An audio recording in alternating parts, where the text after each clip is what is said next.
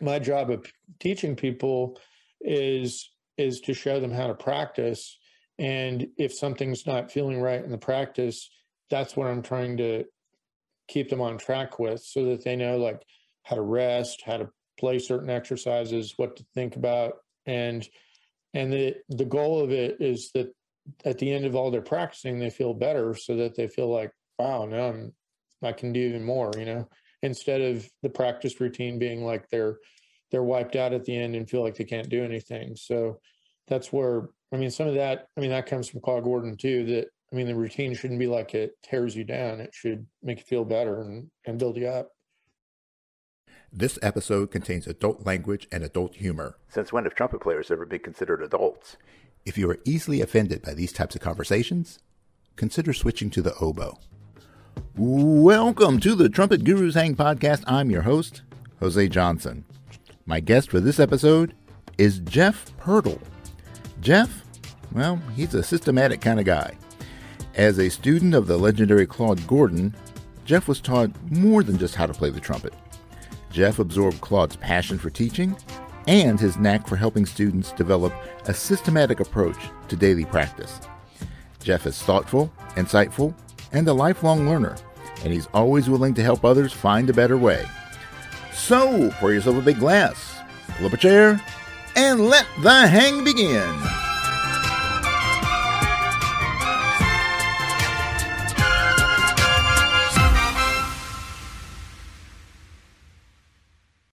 All right, here we are back at the hang, and this time I am joined by the one and only Jeff Pirtle. Jeff, welcome to the show. Thanks, Jose. I'm I'm pleased to be here and honored that you're interviewing me. Oh man, this is going to be great. Uh, I know you've got uh, you've got so much insight and so many stories uh, to share, and, and it's going to be hard to kind of get everything condensed into one episode. But uh, we'll do our best here. Uh, but uh, know, before we go any further, I do have to mention uh, you know, one, your room looks great. I, I, like all of the the accoutrement back there. That's really wonderful. But but I have to start out by really complimenting you on your T-shirt. have to tell Michael that I wore it. yes. Uh, so uh, Michael Barkley, obviously uh, one of the show sponsors, uh, spon- uh, the creator of the Barkley microphone, which I use exclusively here. Uh, and yeah, Mike's such a he's such a great guy. He's he's a fun guy. He's he's doing some really good stuff for us trumpet players. And uh, so this is just a reminder: if you haven't gotten your Michael uh, Barkley or Barkley microphone, you should really check him out. And uh, maybe he'll send you a T-shirt, which he still hasn't sent me. So, Mike, when I see you, you're in trouble, dude. So, anyway, Jeff, uh, let's just get going on on on, uh, on you a little bit more. Uh, you're down in Greenville. Yeah, Greenville, South Carolina.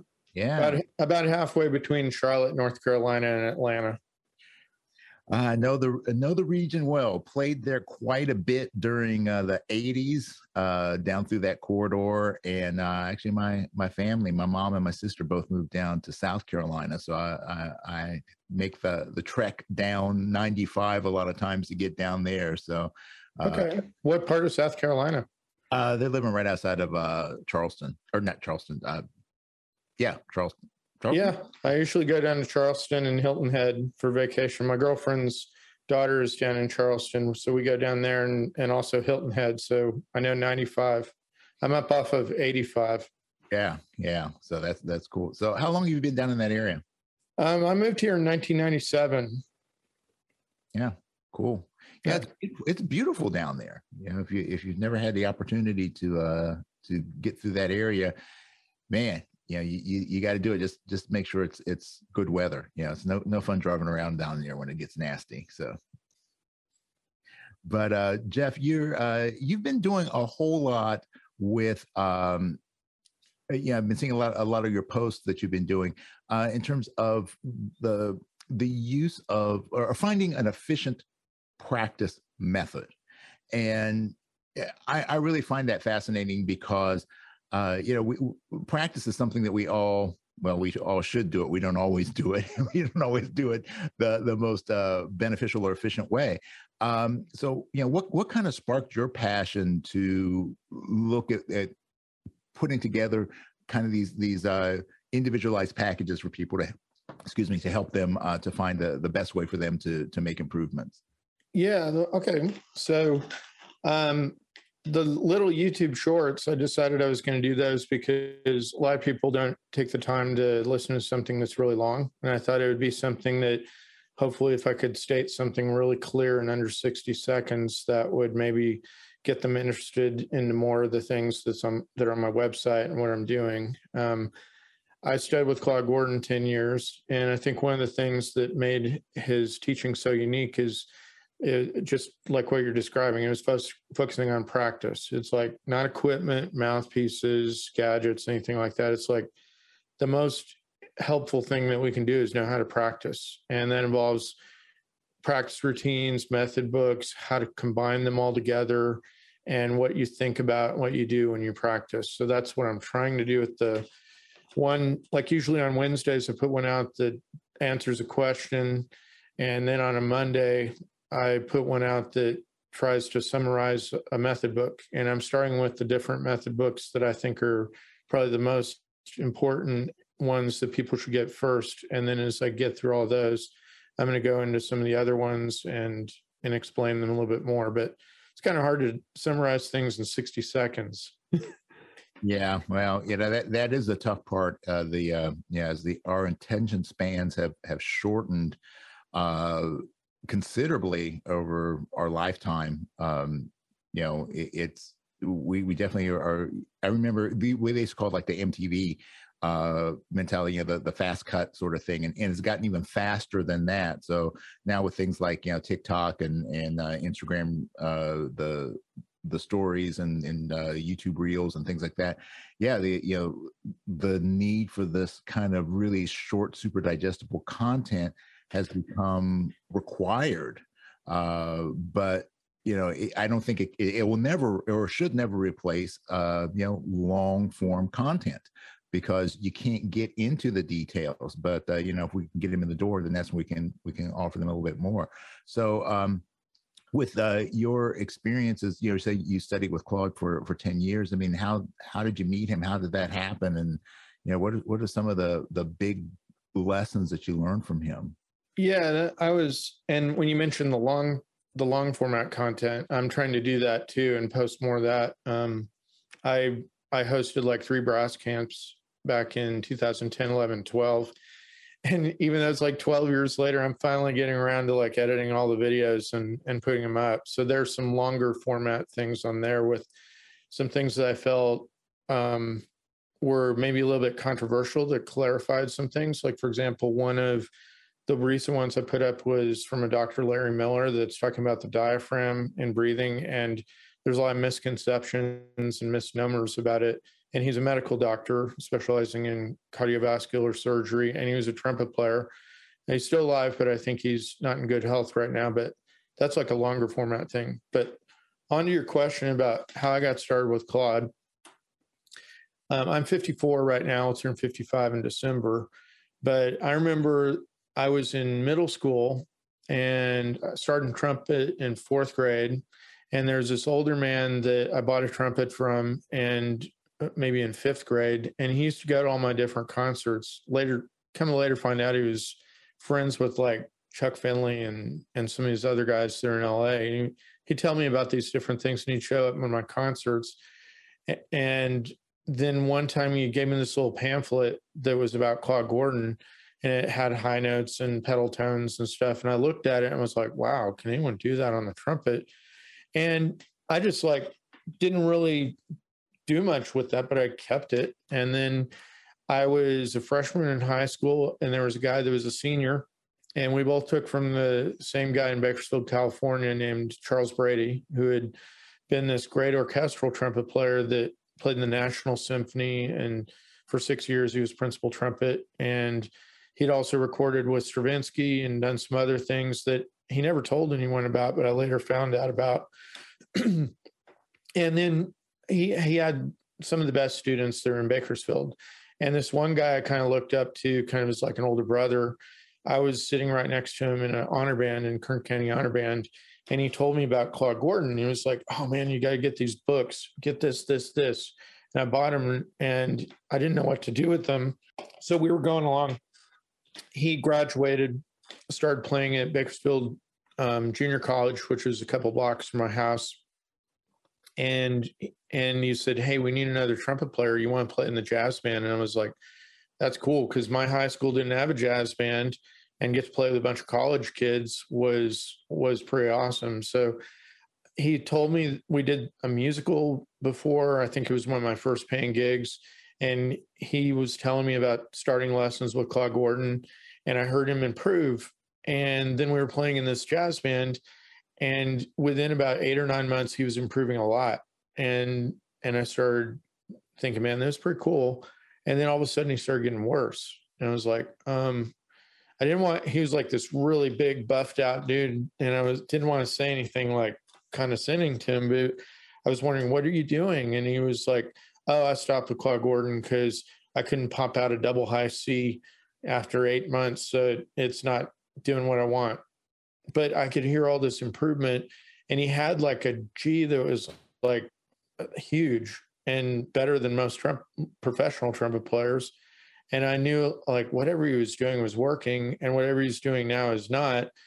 So I had around that time I also had an accident where I broke off my my front tooth that had to be crowned, and I went through all this crazy stuff where I was trying different mouthpieces, and my playing was getting worse, and I was kind of at my wits' end. I didn't know what to do, and I begged my mom. My my dad had already passed away at that time. I had older parents that adopted me when they were like 55. And so my dad died my freshman year in high school. And so my mom said, you know, do you really think you should, you think this is going to be worth it? And I was like, I think so. And I, she said, you better get something out of it. So I went. And after this brass camp, it was the first time where I heard someone really articulate, like, here's the way it works. Here's why you should do it this way. Here's books you should use to practice. Here's how you can develop to be really great at all these different skills.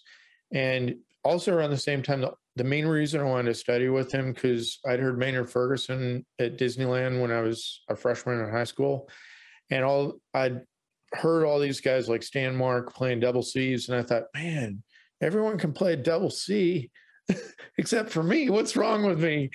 How can I do this? And and I was like, there has to be something that I don't know. So that was my whole re- whole reason was to try to do high notes. And then I went to the camp and the first thing Claude Gordon wanted me to do, I mean, this is another thing that it was people had like a waiting, he had a waiting list for maybe two or three years. And I asked, is there any way that I could get private lessons with you? And he said, well, I think I have a time slot. Here's my phone number. Give me a call. And I talked to my mom, and she was like, well, I don't know about this. It going to be a lot more money and have to drive about 100 miles to LA. And so he said, "Here, I have this time. Uh, Mondays at five o'clock." And I was like, oh, "I get out of school at three thirty, and it takes two hours." He was like, "Take it or leave it. I, that's all I have." So I was like, "Let's do it." And my mom worked it out to where I'd get out of school early. And we drive to LA, and I mean, I liked getting out of classes because I wasn't like the biggest academic sort of student, but um, so then I studied with him and changed several things um, immediately. Like my armature was down pretty low, so I went through that. I changed my single tonguing, my breathing, my hand position, um, and then what my other teacher before would always tell me my technique was bad, but he wouldn't give me any specific assignments. But with Claude, immediately we were playing all our major scales and, you know, like playing Clarke's technical studies. And some of my friends and my band director was like, "What have you been doing? You're you like sound a lot better, and you you know your scales now." And I was like, "Really?" And it, I was really thinking about the high notes. I was just following what he was telling me to do, but all these other things, my playing were getting better. And as time went on, I realized that that I was starting to play a lot of different things better and could play so much easier. And and as I, I mean, I went to college at Cal State Northridge. I studied with a guy named Bill Bing, who's like a really, really nice guy. Um, and there were some other people there like Roy Poper and and a lot of different friends that were playing and different things. And through meeting Claude Gordon and some of his students, I had a lot of connections with some of his students that were playing gigs and and it just ended up being a really cool thing and um, i i taught at his brass camps kind of practical application stuff demonstrated a few times and um, then took a pedagogy class with him that he really only extended the invitation to be in it if he thought that you'd taken long enough that you understood some of the stuff. So i knew i mean backing up i mean you can we can talk about more stuff, but I knew probably as early as maybe like second or third grade that I wanted to teach privately. Um, I, would, I wanted to play the trumpet in first grade when I saw Doc Severinsen, and then I heard Lee Loughnane on on the radio playing Saturday in the Park when I was maybe in third grade. My parents didn't want me to do music, but I kept persisting and begging him until in, in fourth grade I got a trumpet. And I don't think I was a natural. Literally, I could not make a note out of the stupid thing for about a week. and my my sisters and my mom and dad grabbed the trumpet and and said, "What's wrong with you? We can make sounds out of it." And I was like, oh, "Really? I want I want to play the trumpet." So I don't think I was natural in any way possible, but I mean, I just kept sticking with it because I wanted to do it so bad. Yeah. Well, you know, there's there's certainly something to be said for that though you know it's the, uh, coming going through the struggle to do it uh, that makes it that much more enjoyable uh, at least i think. Um, but it, it, you know it also sounds like you, you through your process the, the process especially working with claude um, you know learning that um, like I, I would like to say success leaves clues you know that uh, that people with that have learned, particularly people who have had to had a methodical approach to learning to play, um, they have discovered some things that that the naturals miss. Uh, so, you know, when as a as a teacher, I mean, um, how how was the interaction with Claude? I mean, uh, I know that some people uh, you know, there there's some teachers that are that are just kind of you know super super cash, and then there's some that are just you know really taskmasters. Um, you know, where where was was his teaching style on on that kind of spectrum? Yeah, this um, I was I would say probably the the thing that I that was always the case was every single lesson was super encouraging, um, but it wasn't like filling you with like BS or something, but it was he really believed that hey, if you do it this way and you work on this, you can be a really great player. So if I came in from like, you know, kind of frustrated with some stuff at school or some discouraging things, I knew that I, would come out of the lesson, I'd be pumped up to go, okay, I'm going to go back and practice. I want to go practice. It was like he but without like forcing you to do it, it was like exciting. You like wanted to go do all this stuff that he told you to do. Um, he always wore a business suit. I don't, I don't do that when I'm teaching, but his thing was like he'd always wear a coat and a tie and sat at a big desk. And the thing that was pretty cool about him that I kind of I've had a few teachers in the past that I think are just really master teachers.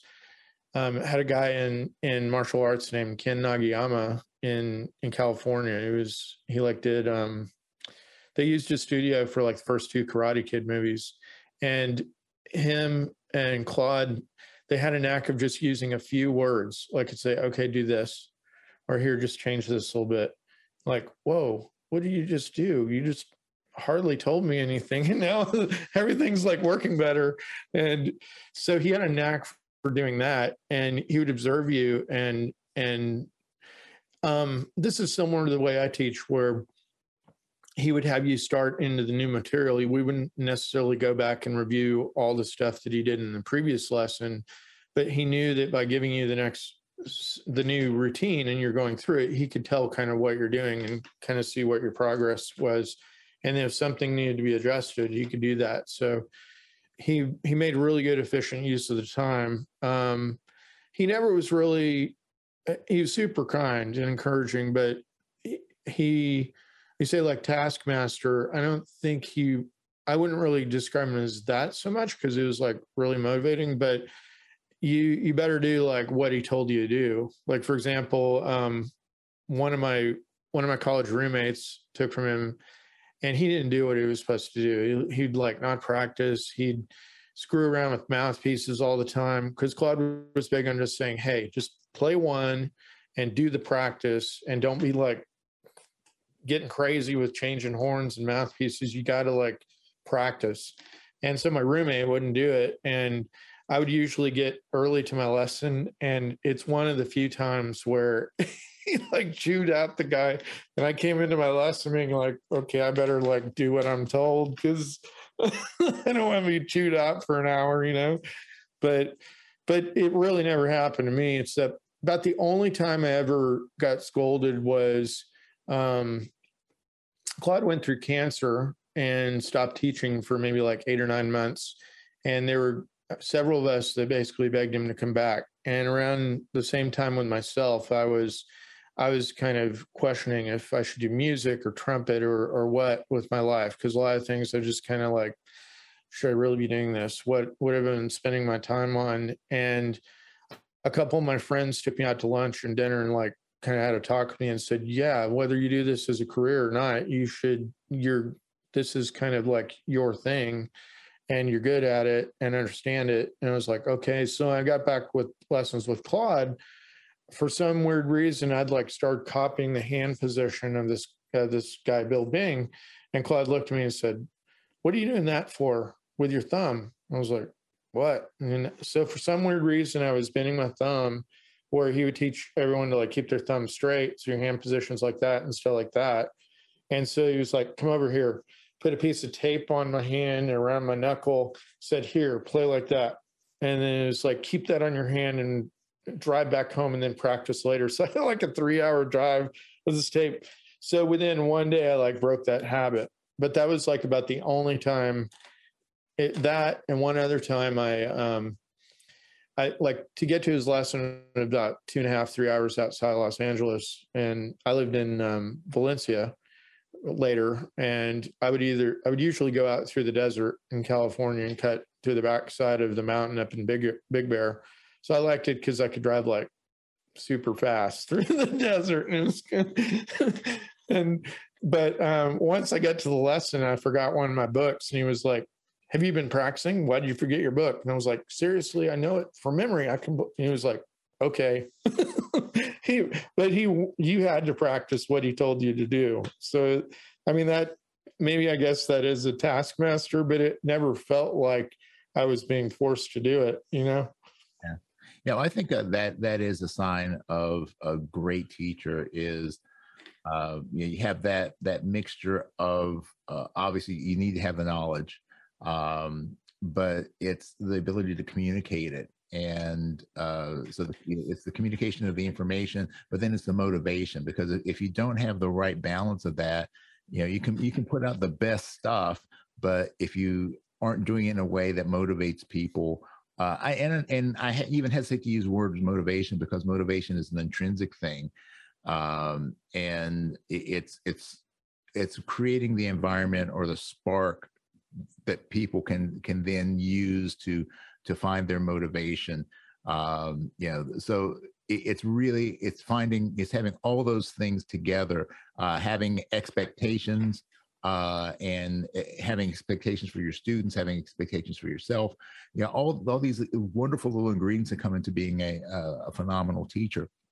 So, uh, but it's the inspiration, I think, to me that you know all the the great teachers I've had uh, have inspired me in in most of the times it's not particularly in the technical skill that i'm trying to get from them. It's in some uh, either some very broad aspect of uh, of you know, like the, their concepts on on life and and and living, uh, or or sometimes it's it's a very uh, succinct thing about some area outside of of their particular craft.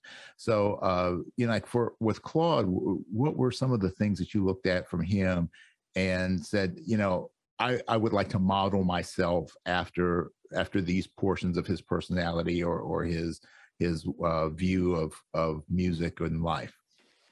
Yeah, I mean, like some of the things you were talking about, like um, character traits with him. He was like super hardworking, determined, um, and disciplined.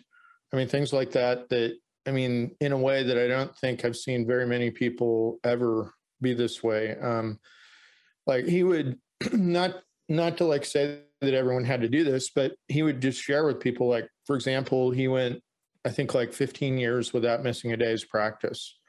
So I was like, man, I wonder if I can do that. So, I mean, without being told I need to do that, I'd say, I wonder how long I can go. So I went like three and a half years without missing a single day. And, and I mean, I think that, I mean, that like seeing that sort of thing or seeing that he was so determined and in some ways it, in some ways it could have been, I think in some ways it was not necessarily a good thing for him. Like, for example, he had cancer in his in his throat, like lymph nodes and stuff, and they did radiation. And he absolutely insisted that he was going to do his brass camp. And I don't know how he pulled it off, but he looked like he was like close to death when he was at this thing, and he was barely making it. But it's like nobody was going to tell him that he couldn't do it. And I mean, he was that kind of guy where if you told him something couldn't be done, he didn't care. He was going to do it. You know, it's like so whether it's something on the trumpet or or anything, he would he he was just that determined. So that's kind of that's kind of cool. And I think there are people that are in lots of different fields that are like that. And you know, successful people don't don't um, give up when it's something seems to be an obstacle. They're just like either figure out how to make it through or persist or or something like that. So that's like some cool things about him. Um, I mean, his playing, this is kind of a really unusual thing. I never actually heard him play one note in a trumpet lesson. So over 10 years, he never played one single note. Um, I heard him demonstrate a few things at some of his brass camps, and I heard recordings of him. But he, again, he had like the knack of being able to say things with words or tell you what to do to like make things work better. Um, and the assignments in and knowing what to give you at the right time. Um, and now with my teaching, especially younger students, I'll definitely play with them. And, you know, with my older students, if I need to get them to understand something better, it, it's easier to just pick up my trumpet and say, here, do it like this. It, here's what it's supposed to sound like or feel like. And here's what I'm talking about. So, um, where for me before Claude, the guy that I took from before, all our lessons consisted of was just playing along with him and hearing him play and he sounded musical and beautiful and he was playing like very correct but he didn't tell me how to do it so it was kind of like it, they were quite different and i can understand taking from both types of teachers but i mean i think that for most people that are not like a natural it's the way claude does it and did it made a lot more sense to me at least. Well, yeah, the, I think it's real important in, uh, to to find a teacher that meshes with you. Um, uh, there's an old saying, uh, you know, when uh, when the student's ready, the teacher shall appear, and that you know sometimes we're just not ready to get the information, or we're just we're not in the right environment. Uh, and when when we find that teacher who can speak to us in a way that we understand, uh, then that's when the magic can really happen. And um, yeah, I, and I think that that now it could be as you as you're telling your story because uh, you know I've I've gone there with a lot of the people that I've I've studied with, uh, whether it be music or martial arts or things like that. That I usually had to travel a great distance in order to to find the people that had the skills that I, that I wanted to learn. Um, but now with the advent of of technology, uh, of, of uh, streaming technology, now it's so much easier for us to get access to great teachers. Uh, but however, you have to kind of weed through the process because you know any any Joe with a with a, a laptop, or you don't even need a laptop anymore. You just use your phone uh, can can do lessons, can offer lessons, but not everybody is either a skilled enough in the the pedagogy or b uh, has the the analytical ability to actually communicate the the right steps to a person. Uh, so you know, for someone who's been in this business for a while, uh, what are some of the things that the like the, the advantages you've seen being created by technology, and then what are some of the drawbacks, and how are you trying to uh, create the best the best of both worlds? Yeah, that's that's really good. I mean, I've been doing this online teaching officially since about 2003. Um, but some of the stuff you're talking about makes me think of like when I first started doing it and when more people started doing it, I knew that I didn't want to just be a trumpet teacher on the internet because I mean, how many people are on the internet and it if all you are is a trumpet teacher on the internet, then it's going to be a race to the bottom with how much you get paid. You know, be like, oh, this person charges this. This per- oh, I'll pick the cheapest person. I mean, it's like it's same thing with like being a musician like that. There's got to be something that's a little bit different. So I knew that from taking with Claude and all the different things that I'm I understand about method books and practice routines and showing people how to do all this stuff that I've done. I wanted them to understand that. So that's why I created my website to begin with. Um, it kind of came about because a friend of mine told me about Trumpet Herald, and they're like, "Hey, there's a Trumpet Herald forum. This is a long time ago, early 2000s, and that there's there's a discussion group about Claude Gordon, and even this guy and some other Claude Gordon students were putting stuff up there. And was like, Claude didn't really say that. That's kind of kind of frustrating that they were saying stuff that was opposite what he said. Like one guy was saying taking a pencil and squeezing on it, and another guy was saying playing smaller mouthpieces. Claude would have said that. I was like, no, he wouldn't. But I don't. I didn't want to get on there and like slam on these guys that were sort of my friends, you know. So it's like instead, I put a, a bunch of audio of Claude so I could say, hey, take a listen to this. and then Claude would talk about it. And then it was not me saying it, but it was Claude. And hopefully it made more sense. And it was coming from someone that was you know, like well known and respected and older. Um, and then I added more content as time went on and tried to clarify and make things so that it would give people different things to think about when they practice.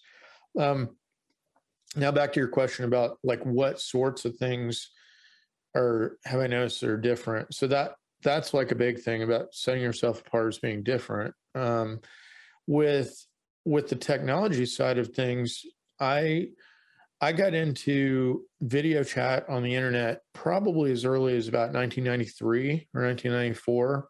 Um, I'm really big into like electronics and technology. I was I've been a ham operator since about 1982, so about 40 years I've done that. When I was in about first grade, and my friends were wanting to play with Legos, I asked my parents for Christmas for this thing called Electrolab, and it was kind of like little magnetic schematic um, like resistors, capacitors, transistors, and you could build build like a an oscillator or a strobe light or an amplifier. I was playing around with that kind of stuff because I just thought that was super cool. And then didn't start playing trumpet till later. And then so when the internet came around, I'd already played around with slow scan TV over ham radio and knew that wow there's a way to like send pictures to people. And i had some friends that had fast scan tv so they could actually send 30 frames a second to another part of of the area with with a camera. So i thought this is pretty neat. And i knew just the way like the internet and the first modems. I remember playing around with the when i was in seventh or eighth grade my math teacher got myself and another guy uh, an account at a local college, that Bakersfield College, and they had a mainframe computers like a, a DEC Digital, Digital Equipment Corporation mainframe. And we'd play around with that. And I figured out how to get a modem to dial in. And it was like all these things that with computers and ham radio and communication and electronics. And then when the so when the internet came about, I remember going over to my friend's house and thinking, man, man, it was like really cool. And it was nothing. It was like there was no web. We were hooking into library systems like we can communicate to another part of the world. This is going to be cool. And did video chat with this program called CU-SeeMe. and it was kind of really nerdy where it was just like people like waving at each other with a, a little black and white camera going hey i'm in the netherlands and i'm in california or whatever um, but even before i moved from california to south carolina i was living in los angeles my now ex-wife she was telling me that um, she was like i'm not moving to los angeles and I was like well I can move there and I'll teach on the internet eventually. She thought I like lost my mind, but this was like 1996. I was like, it's going to happen. Because I could see the internet was getting faster, the cameras getting better, the computers getting better. This is going to happen. And so it was about 2003 or four that I started really like dabbling with it. I created a website around that time, and a guy who's now he stopped and now he's back again. His name is Sean Hines. He's is from somewhere in Connecticut or Boston. Um, but he was my first student. So it's like my first student is now taken with me again. And uh, so it's like he sought me out because of Claude Gordon stuff.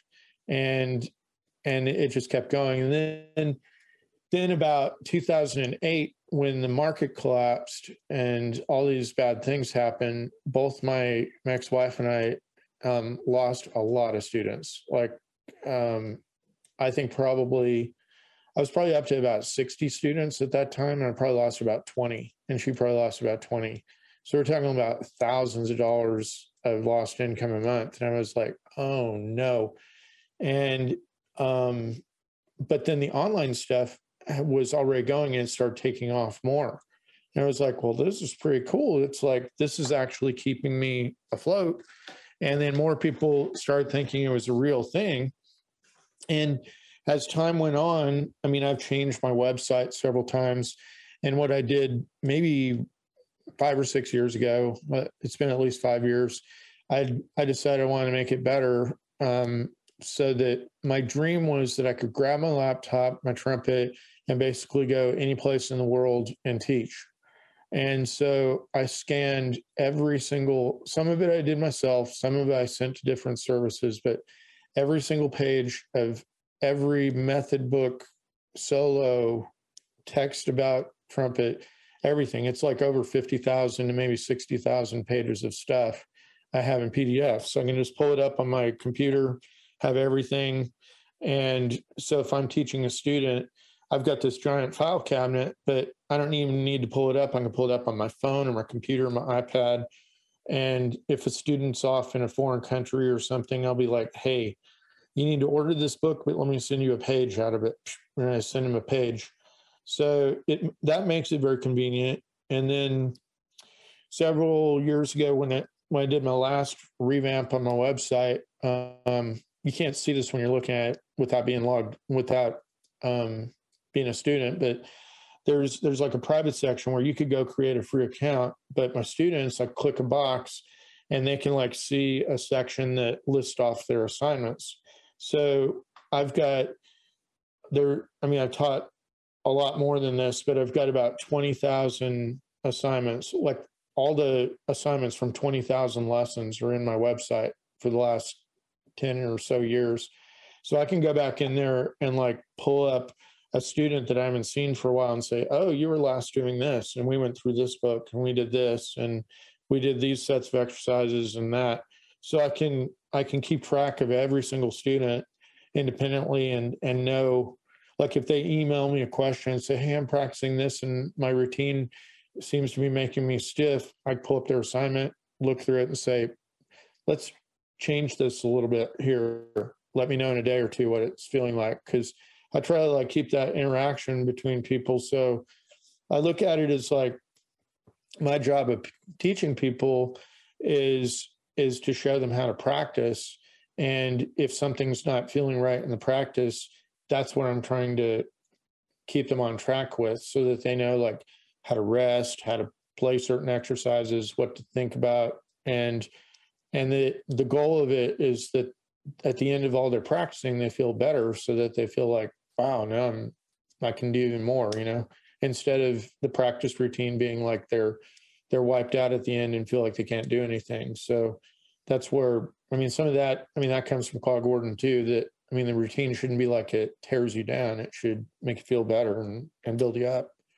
Hmm. That's interesting. Really interesting. Um, and so, you know, like, eh, like when we're talking about the the the changes in technology, uh, yeah, definitely. Like I can I can remember dial up, and then you know DSL was a big thing, and then uh, you know now that we're we're into to fiber optics and things like that, and and we're seeing speeds increase. Um, there's still uh, there's still a difference between being in a room with someone and and and doing things virtually. Uh, and I and for me, because I, I've taught for years, you know, face to face with people, but uh, you know, have done over the past probably eight years or so a lot more virtual work. Uh, you have to develop a, a different skill set because you can't physically be there. So, how can you explain a, a physical concept or a, a, acoustic concept that maybe isn't going to translate as well over uh, over the internet as it would in person? So have have you found that to be true that where you've had to uh, adjust your methodology a little bit and and uh, and and find new and different ways of of expressing concepts? Right there, there's some things where, of course, because I physically can't be there. You know, um, most of the people now that I teach are virtual. Even a few of the people that are local decide to do virtual. Um, I prefer, especially if they're younger, that they come in person. Um, I think that that, especially when you're younger, it's it's harder to teach a younger person. I'm saying like, you know, like sixth, seventh grade or some somewhere around that area, that age, because keeping their focus on you is hard when they're when unless they're very attentive kid, you know. But often that's not the case. But so that's like probably the hardest thing for me. With adults, it's easier. Um, with the physical thing that you're talking about, it I can't play along with students in their lessons like my first teacher did because no matter how good the internet is, there's no there's no possible way because you got lag time for the signal to get to you and get back to me. And if you play with what got to you 15 milliseconds later, then it gets back to me 30 milliseconds later, and we're no longer together. So there's that that's not possible. Um, there is one i don't know if you know about this but there was a there was a thing called digital musicians network it was a technology that someone tried to do as a plug-in for different digital audio work, workstations like pro tools or logic or whatever that allowed you to synchronize with other people through midi time code mm-hmm. and it, it sort of worked but it's still not it's still not the same you know but so as far as like adjusting to teaching online, some of the thing I was mentioning with having the assignment sheets entered in the computer is part of it. Like when I first started doing it, I I used when I first started teaching lessons, I'd write my assignments all out by hand. Um, one of the things that makes Claude Gordon like the way he taught when I teach a little bit different is every single thing that I give to a student, like I want them to know start with this. Your breathing exercises do this book, these pages, this book, this book, this book. It's all written down. So there's no guesswork of just randomly going through stuff because having the routine to be consistent gives you a way to like know you're practicing a consistent way. I'm making little tweaks on it each week. And then it's, you'll understand what made you play better. So when I was first doing it handwritten, it's like I can't handwrite it and like send it to someone. So I first used a database program and I'd send a, a PDF page of that. And then now it's built into my site to do that. So that had to change. Um, the PDFs of the book was something that that had to change because that way I didn't have to wait for them to get the book. I could immediately get them on the exercises. Um, camera angle and lighting and stuff like that you know usually like in the first lesson with people i'll say okay like i personally will tell people like stand so i can see you from your left side so i can see their hand position the way i want to see see their from their waist to their head and that way i'm able to look at their body exactly what i want to see all the time and then when they're sometimes a guy can adjust the volume because when they're playing along and they do something wrong i'll be like stop let's fix it I don't want them to just keep going. I'll be like, okay, right here, let's like change this. So, I mean, that's where I'm probably more, more like, you know, like pretty blunt and direct. Say, stop this right here, and let's do it this other way. Um, but as far as playing along or playing a duet or something like that, that that's something that's that's limiting. But for my my way of teaching, that that doesn't really pose a problem. I think for some people it would. Um, my ex-wife is a oboe player, and she tried tried teaching online with with some of that before, and I helped her out to try to you know we were married and stuff, and even you know trying to tell her how to how to do some stuff. But with an instrument like oboe, I mean, you can't go grab someone's reed and like take your knife out and adjust it when you're not physically there and you can't like grab their instrument and look at it to see if you need to adjust it so sometimes if i have a student where i think something's messed up with their horn that's a little bit different because i'll be like okay show me what's going on where if they're in person i'd be able to say hold on let me plan oh there's something wrong with it so that's that's kind of a that's kind of a limiting thing with that but for the most part i can kind of hear and figure that out and then it it becomes a little bit different because I can't physically like touch their horn or stuff or you know. Yeah. I mean, it, it's uh, to me, it, it's an interesting challenge. I mean, I like challenges, so it's uh, um, yeah, it, it's kind of like that the the thing that that Einstein the quote Einstein had. Uh, you know, if you can't if you can't explain something, uh, uh, paraphrases, if you can't explain a, a concept uh, simply that means you don't understand it well enough. So I, I think to me that's always been that becomes a challenge is like how can I improve my ability to understand things so that I can explain it to anybody. Uh, so uh, I think that that working around the barriers of technology, uh, you know, there's certainly it's a, it's a it's a give and take. So there, it's given us the ability to have access to uh, more people. Uh, it gives us um, that real time access, uh, but you know, there there's certainly some drawbacks to it. So it's how do how do we work with it, and uh, how do we make you know work to with with it to uh, not only improve the skills of the of our students, but how do we use it to improve our teaching skills? So I just like that idea.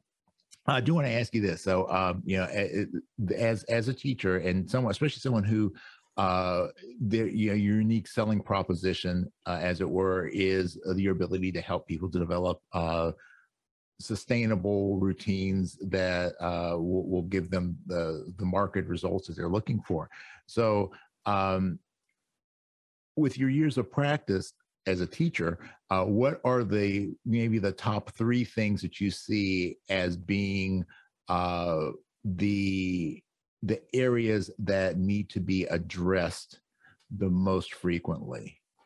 Um, I mean, is like Claude would always stress like breathing and what he would call wind power. So I think that a lot of people's problems come back to that, whether it's their posture, where they're standing and they're they're letting their chest collapse when they're playing and they're not supporting and and having good posture and taking a big breath when they're playing.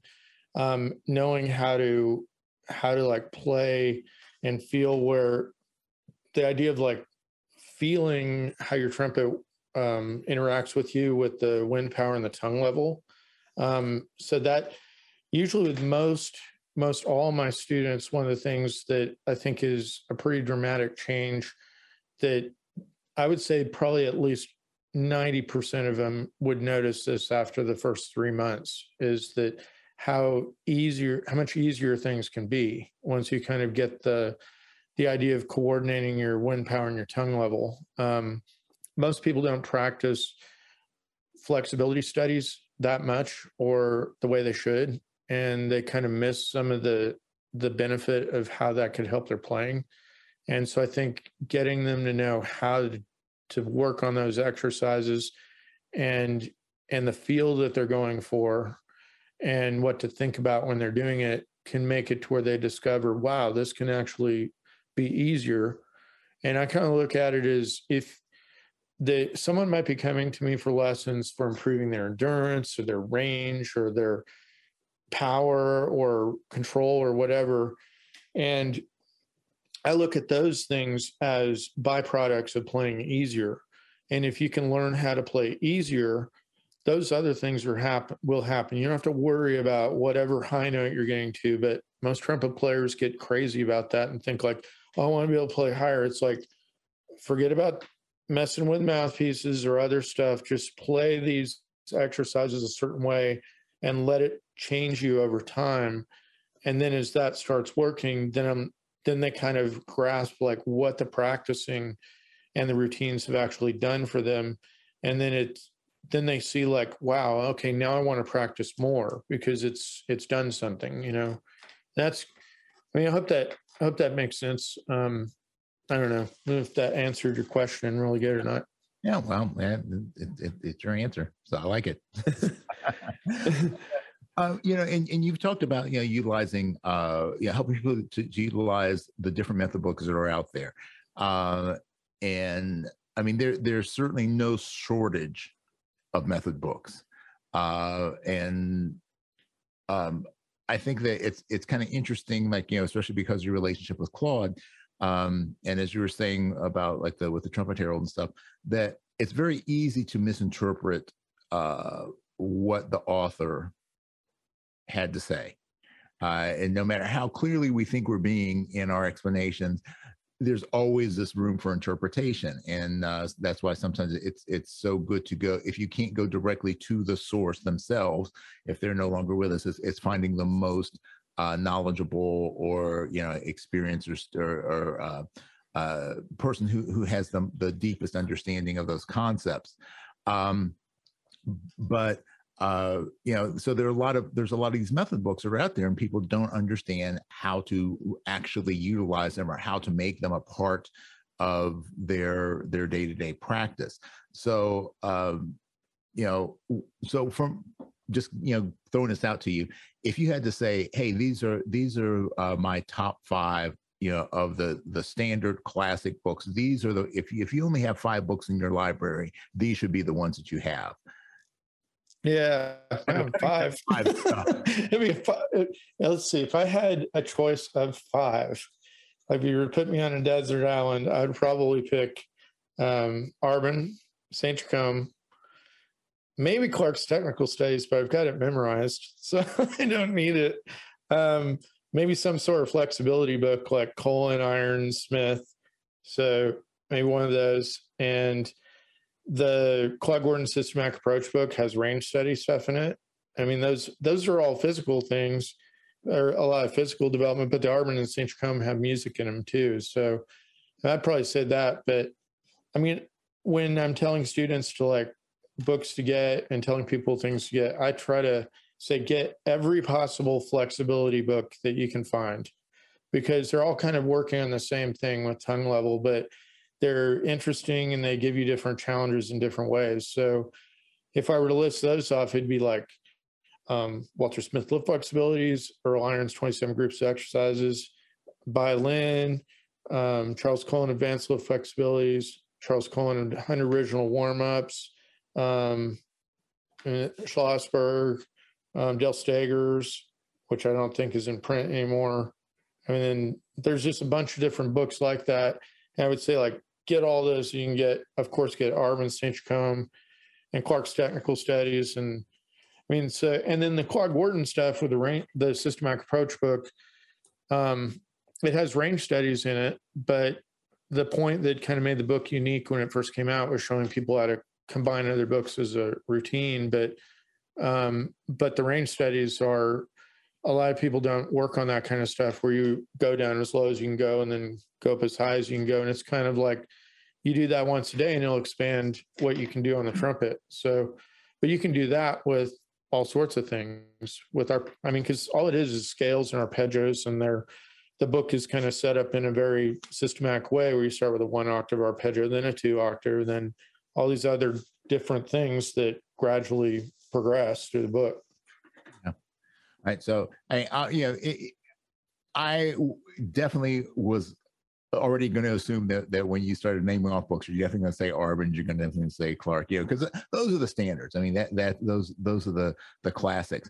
But you know, th- there's a lot of new stuff that's coming out. So uh, out of some of the the newer method books and pedagogy books that have come out, are there any that kind of stick out in your your head as being like, yeah, these these these are some really kind of cool and new approaches to things, and and uh, that you would maybe recommend people checking out? Yeah, I mean, the reason why I mentioned Arban and a lot of people are not using St. Jacome now, and then I just have a student that redid. If anyone's getting the International Trumpet Guild, he did a really cool article that that um in the last journal or so that presented some history behind St. Jacome. And I think a lot of people are missing how significant St. Jacome is or was. And um, he also has got a book that's going to come out in about September that's going to be kind of a, a like a, a summary and kind of a guide of how to like get get the best out of St. Jacome. It's like he kind of put it together through stuff we did with lessons and then expanded some stuff to explain it better and then filled in some of the history.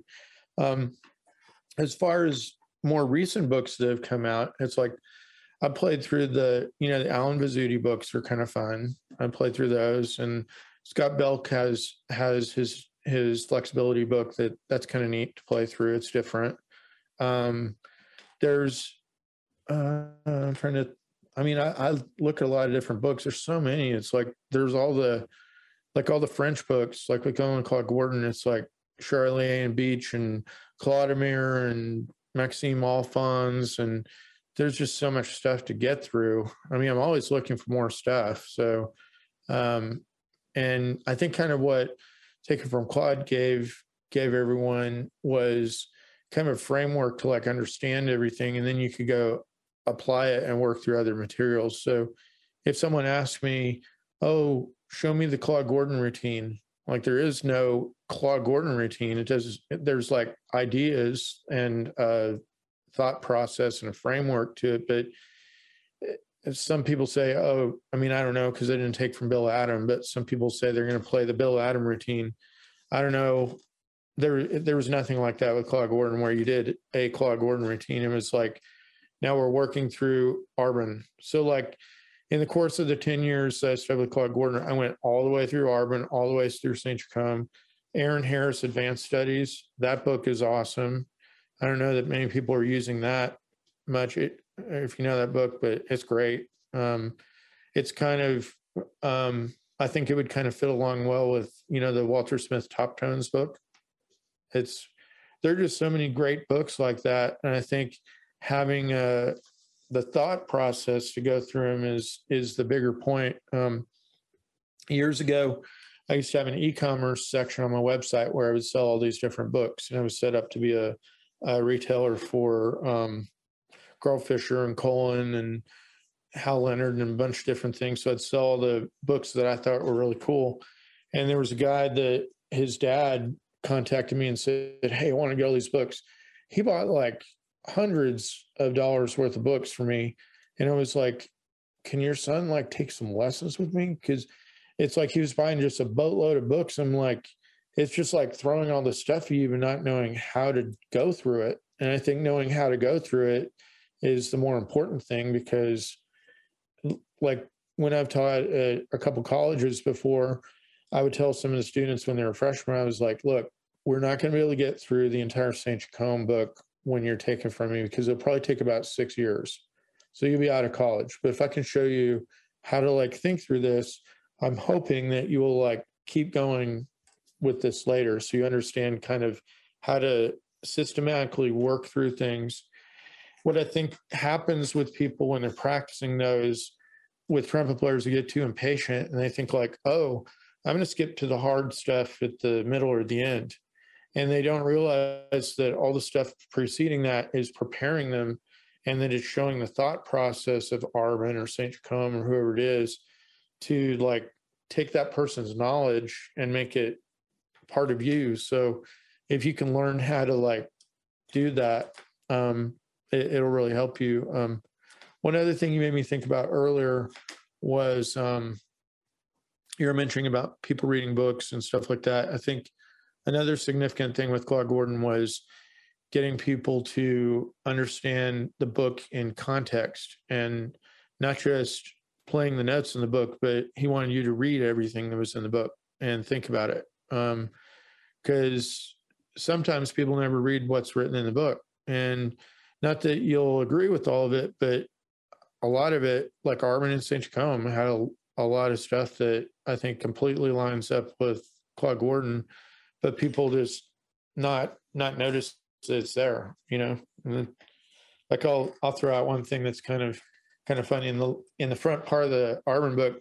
He says he he basically says, don't think that you're making the sound with the with your lips buzzing in the cup and the mouthpiece. Some people think it works that way, but it doesn't. I'm paraphrasing it, but it's like there it is right in the Arban book. He was saying, don't don't worry about buzzing your mouthpiece, which was kind of a Claude Gordon thing, but a lot of people just glance past it. Or in Arban, he also mentions that your tongue moves in a retrograde motion, which is kind of more in line of what Claude Gordon and Herbert L. Clarke taught with K tongue modified, which is this way of single tonguing where your tip of your tongue is sitting on the top edge of your bottom teeth and your tongue is doing that as opposed to up and down like that. Um, but little details like that can change your playing in a big way. So sometimes it's like right there in the book. Like I remember reading the a little bit of um, Herbert Clarke's characteristic studies and just seeing that going, hmm, okay, and this went on, didn't even get it. But it's like, had I pondered it a little bit, maybe I would have like thought about practicing and thinking about that better, you know? Yeah. Well, it, it, I believe that, um, yeah, there, there's, there's so much information out there, so many different perspectives on on how we do things, why we do things. Um, I don't think any one person can corners the market on knowledge. And uh, you know, if your goal is to make improvement, uh, improvement is generally accomplished by incremental steps. It's it's small things, and there's a cumulative effect. That's when we see the big improvement but that big improvement is created by these these small incremental steps along the way.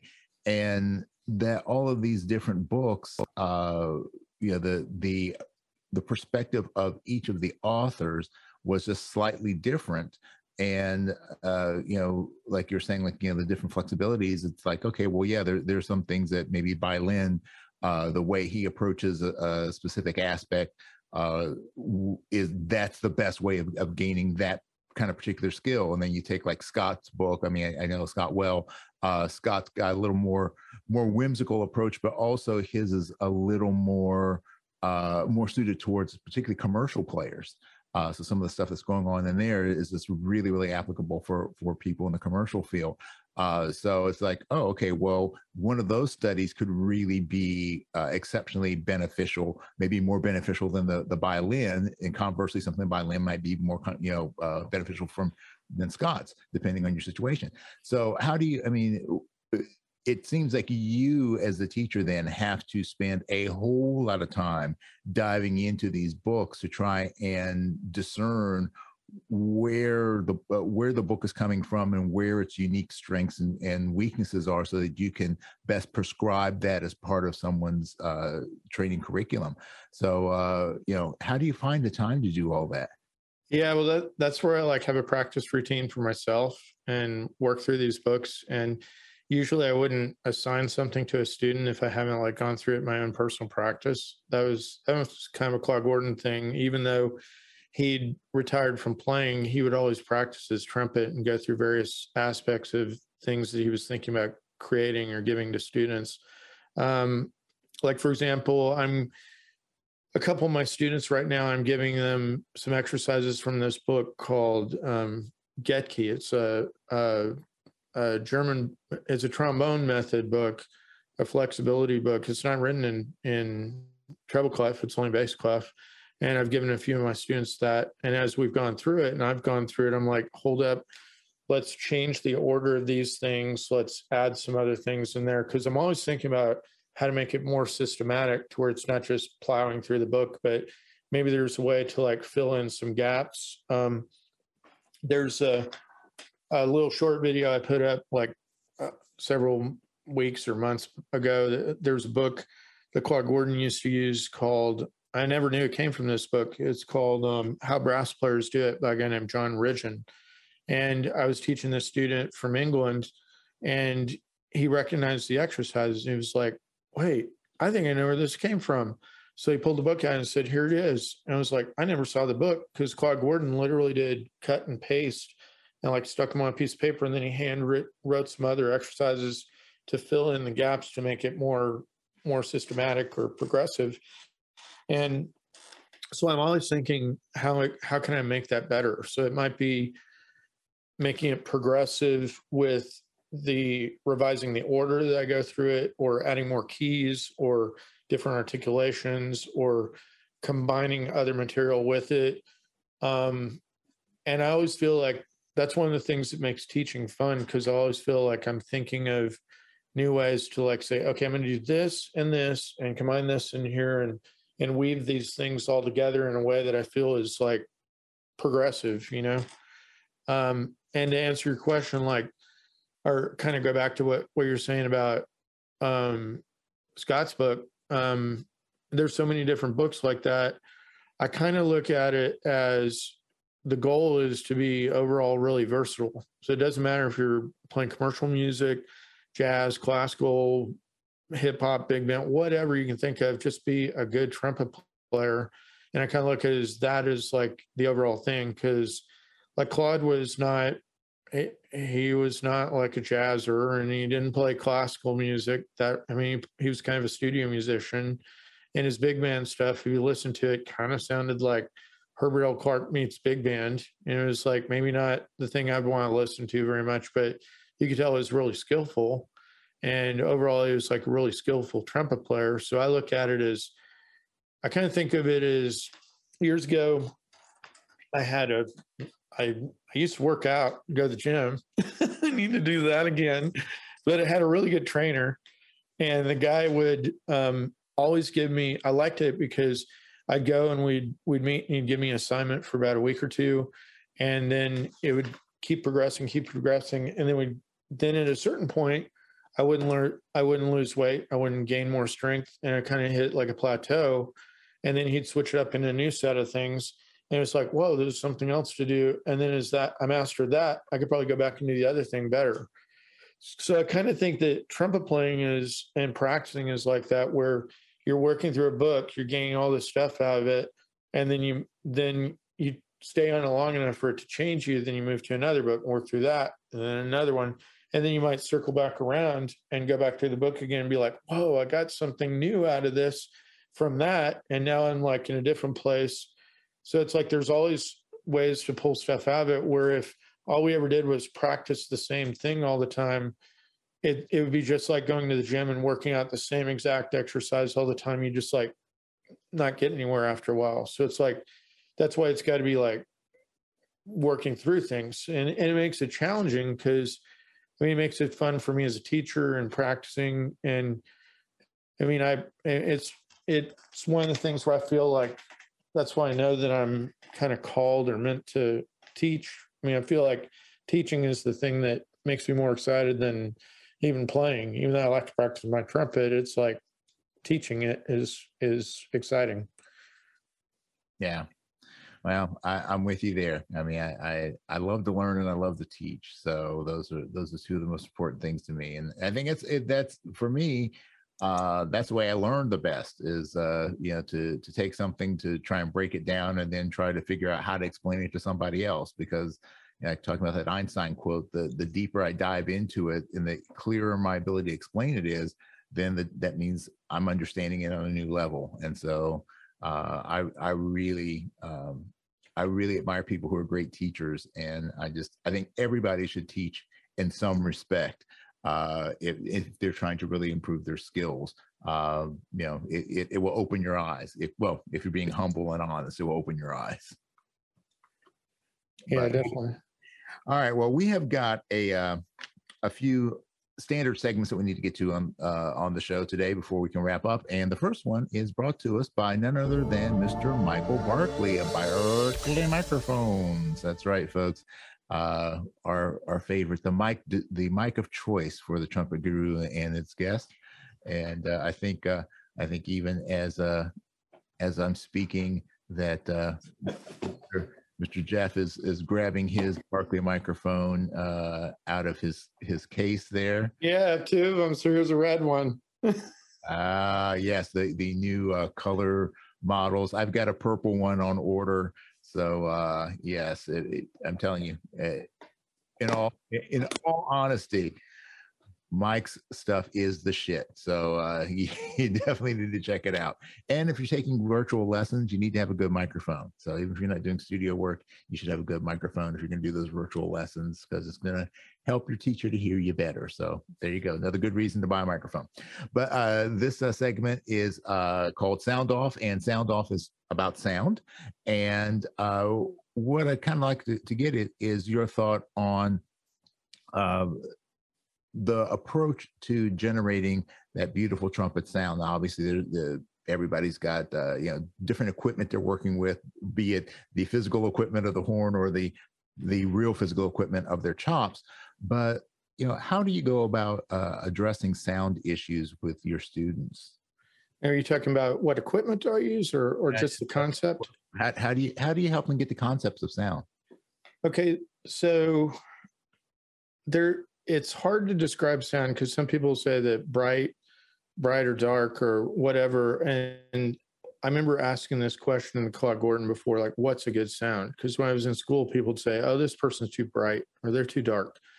And his definition was a, a free vibration. So that's kind of what I'm looking for first is like the sound is like free, to where it's not like tight or restricted and then the other word that I, I like to describe is resonant, um, because um, being that I've played around with ham radio and everything for so long, one of the things that immediately came to my mind is that when you have a transmitter and an antenna, the antenna has a resonant frequency and your transmitter is transmitting. And if you're not on the same exact resonant frequency, you get this thing called SWR, which is some of the power is coming back down your your feed line or your coax, and it's not being transmitted off your antenna.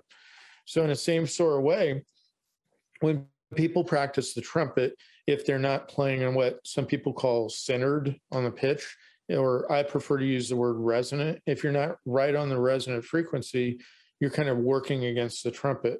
So you can kind of hear that where the sound is is full and and clear and has overtones in it but if you're flat in relation to that resonant frequency, it'll be kind of like dull and kind of dead sounding and kind of a little spread. Or if you're sharp in relation to that, it's kind of a little pinched and it's different. So I'm wanting them to hear and feel that when they're practicing, you know, like the flexibility studies, I'm trying to get them to experience that and feel that. And and also when they're doing intervals and arpeggios and scales where they can really hear where they are like intonation wise and intervals and the where they're centering in on pitch. So I feel that that is a physical thing that results in the sound being the right way. So I look at the two. That's like a important ingredient. Now someone might be playing a different mouthpiece or a different trumpet, and their tone might be a little bit different based on their equipment. But if they have that quality to it, I feel like that's what I want them to get. And then you might have the preference to get a darker sound, and someone else might want to have a brighter sound. And they can both be great because it's like that's your desire and your personality coming out and what you want to sound like with your playing. So that's kind of my concept of of sound is more the general like the freeness and the resonance and that kind of thing and then the variation in in bright or dark or or that all that kind of stuff is is more on the personal side you know? I like it. I, I never uh, really heard anybody use that uh, free vibration uh, phrase before. So I, I like that. It's a different way of thinking about it. So very good. All right. Let's move on to the next segment. Next segment is called geared up and uh, Gear It Up is brought to us by Venture Mouthpieces, Venture where technology, design, and craftsmanship intersect. Use the code Trumpet Gurus 21, get 10% off your order. Uh, and this is, you know, about gear. We can't uh, talk trumpet without talking gear. and uh, yeah, everybody's got different concepts on gears. You were just uh, alluding to a few moments ago. You know, the you know people might want to change their gear uh, based on how to get that specific kind of uh, color to their sound that they're they're looking for. But uh, as as a teacher, um, how do you approach the subject of gear uh, particularly uh, being you know having so many virtual students where you know you, you can't walk you can't be like the old teacher who would you know walk into the store with their their student or you know have the bring in a bunch of student uh, horns into the studio and have them try it out. Uh, so so how do you suggest people go about the process of of uh, fine tuning their their gear?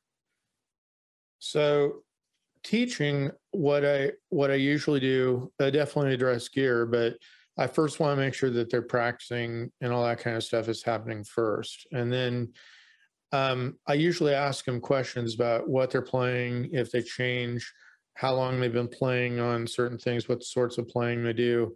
And then as they're playing through parts of the routine, I can kind of hear certain things. Like, for example, if the equipment sounds like it's backing up on them and I can tell that they're doing everything pretty pretty well and pretty correctly then I might suggest like, hey, what are you planning on? You might want to like consider opening up the throat or the back bore or changing some things on it. But I'm very um careful to like not get them off into a tangent of trying stuff, trying equipment changes because I want them to keep consistency. So I kind of look at it as like if you're going to do something like that, really approach it kind of in a in like a scientific way where you keep your routine exactly the same way for a while to where you feel like you're really super stable and then say okay i've got the mouthpiece that i've been playing on for a long time.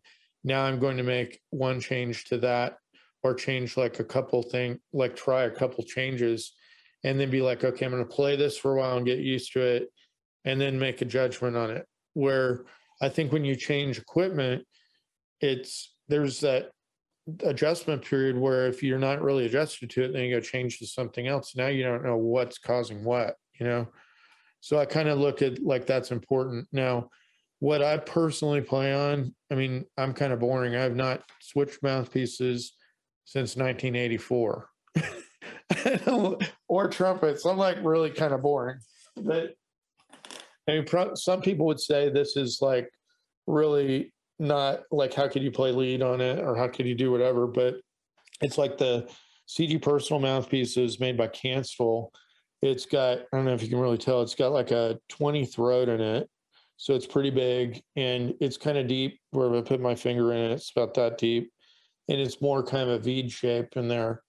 And the back bore is pretty wide and open in the back. Like if you look at it, it's like what would be called like a, Schmidt back bore. So like this way, it would taper like this as opposed to like in a Schilke 14A4A, it kind of tapers like that. This one opens up like that, what some people might call like a orchestral or symphonic back bore. I don't think that it makes it harder. I actually feel that once you're used to it, it makes it easier. Um, but again, I don't switch around. So who knows if I were switch around all the time, but um, that's that's kind of what I think with equipment. Once people find it, you know, then get back on practicing and and forget about it. Then it just becomes like it's it's your home base and you don't have to think about equipment. So you pick your horn up and it's like you're thinking about playing instead of what this or that feels like, you know. All right. Well, that is some solid, solid advice. So thank you very much for that input.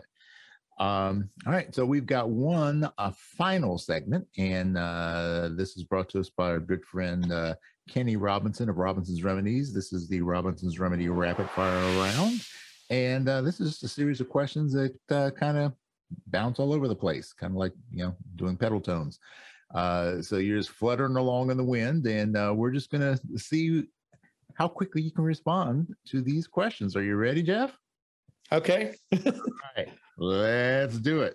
First question Who is the biggest influence on your life that is not a trumpet player? Um, I'm a Christian, so I guess I would say Jesus. All right. Uh, what is your favorite book? Um, if we're talking about, I, I like to read the book of Proverbs.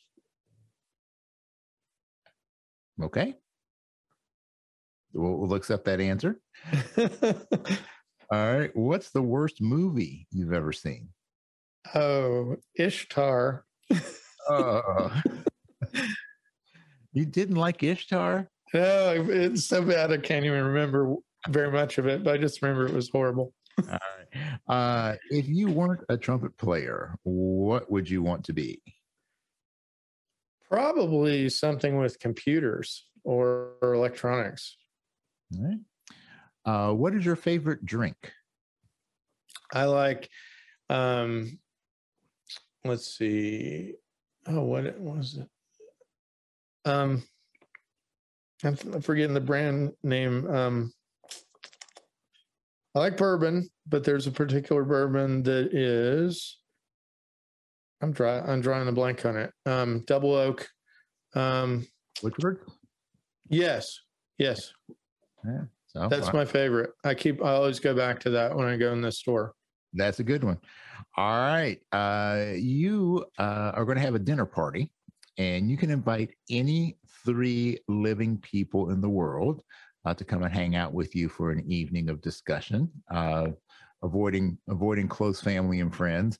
Uh, so, who who are the three people you'd love to have at your dinner party? Oh man.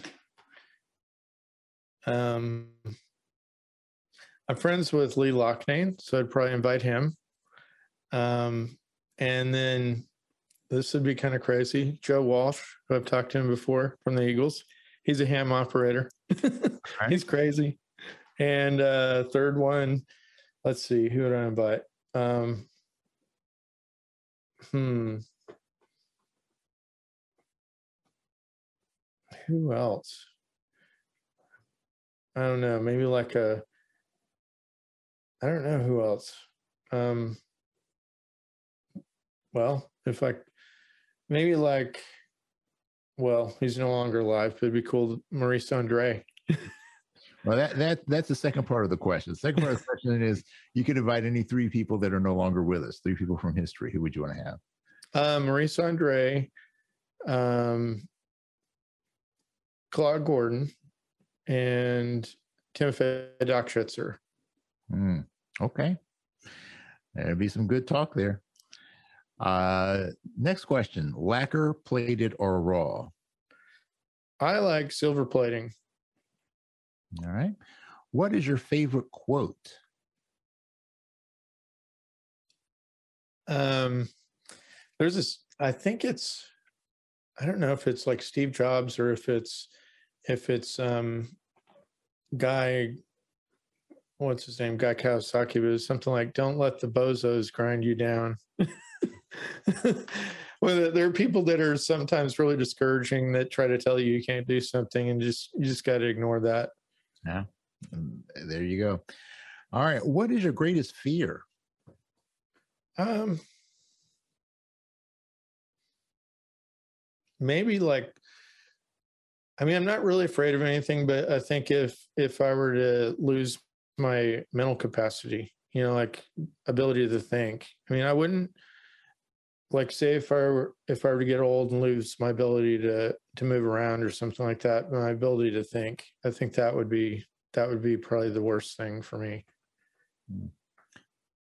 All right. Um, you could be granted one superpower. What would it be? Maybe reading people's minds. Yeah. it might be a bad thing. yeah. In a whole lot of trouble. All right. Uh, what aspect of trumpet playing do you find to be the most overrated? Mm,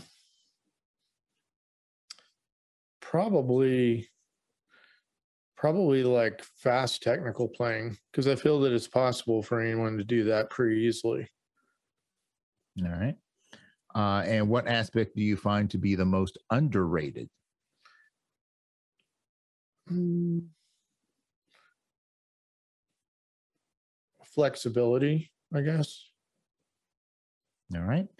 Uh, you can go back in time and give your younger self one piece of advice about music. What would it be?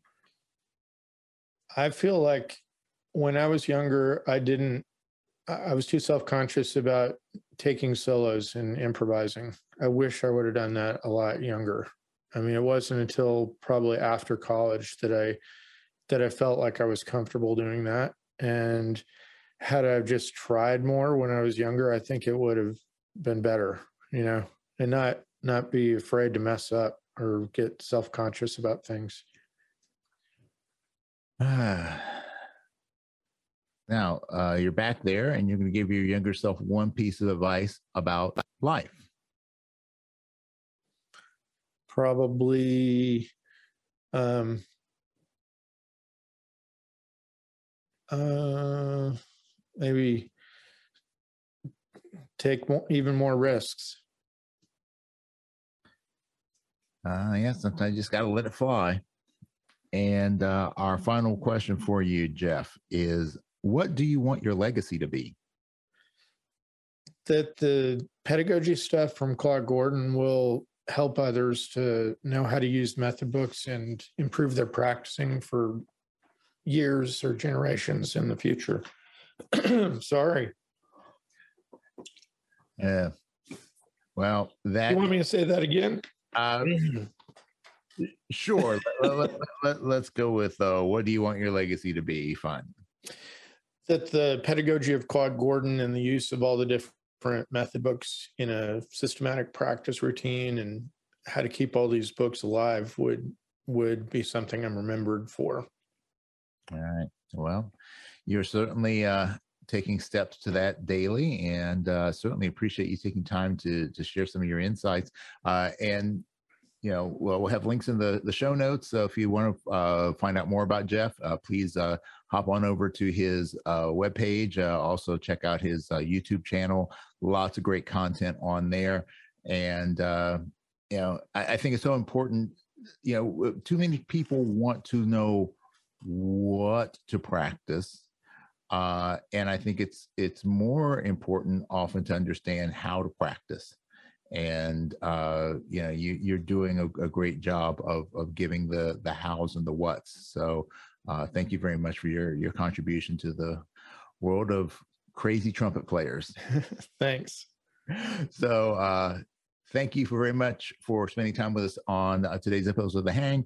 Uh, if you have any questions or comments, please feel free to drop them uh, to us. And if you have a request for a future topic or guest, please hit me up at the trumpet gurus at gmail.com and uh, I'll do my best to help you out. So, as always, folks, until next time, peace and slide grease. We out. Thanks for hanging with us today. This podcast is all about creating deeper connections through our mutual love of music and the trumpet life. Make sure you subscribe to this podcast and also like and share this episode with a friend. We want to see the hang grow for show. Please support our sponsors and consider becoming a personal supporter of this podcast as well. Remember, for less than the price of a bottle of valve oil a month, you can keep this podcast moving smoothly. The Trumpet Gurus Hang is recorded at the Candy Factory, a co working space and social club located in Lancaster, Pennsylvania. Jose Johnson is the executive producer. Post production editing is by Mitch Bowers. Our opening theme song was composed and performed by Lexi Signor, and our closing theme music comes courtesy of The Greatest Funeral Ever. Incidental music is by Ethan Swayze and Jose Johnson. Graphic design by Ann Kirby of the Sweet Corps. The Trumpet Gurus Hang podcast is produced in collaboration with the So Good Lancaster Media Group.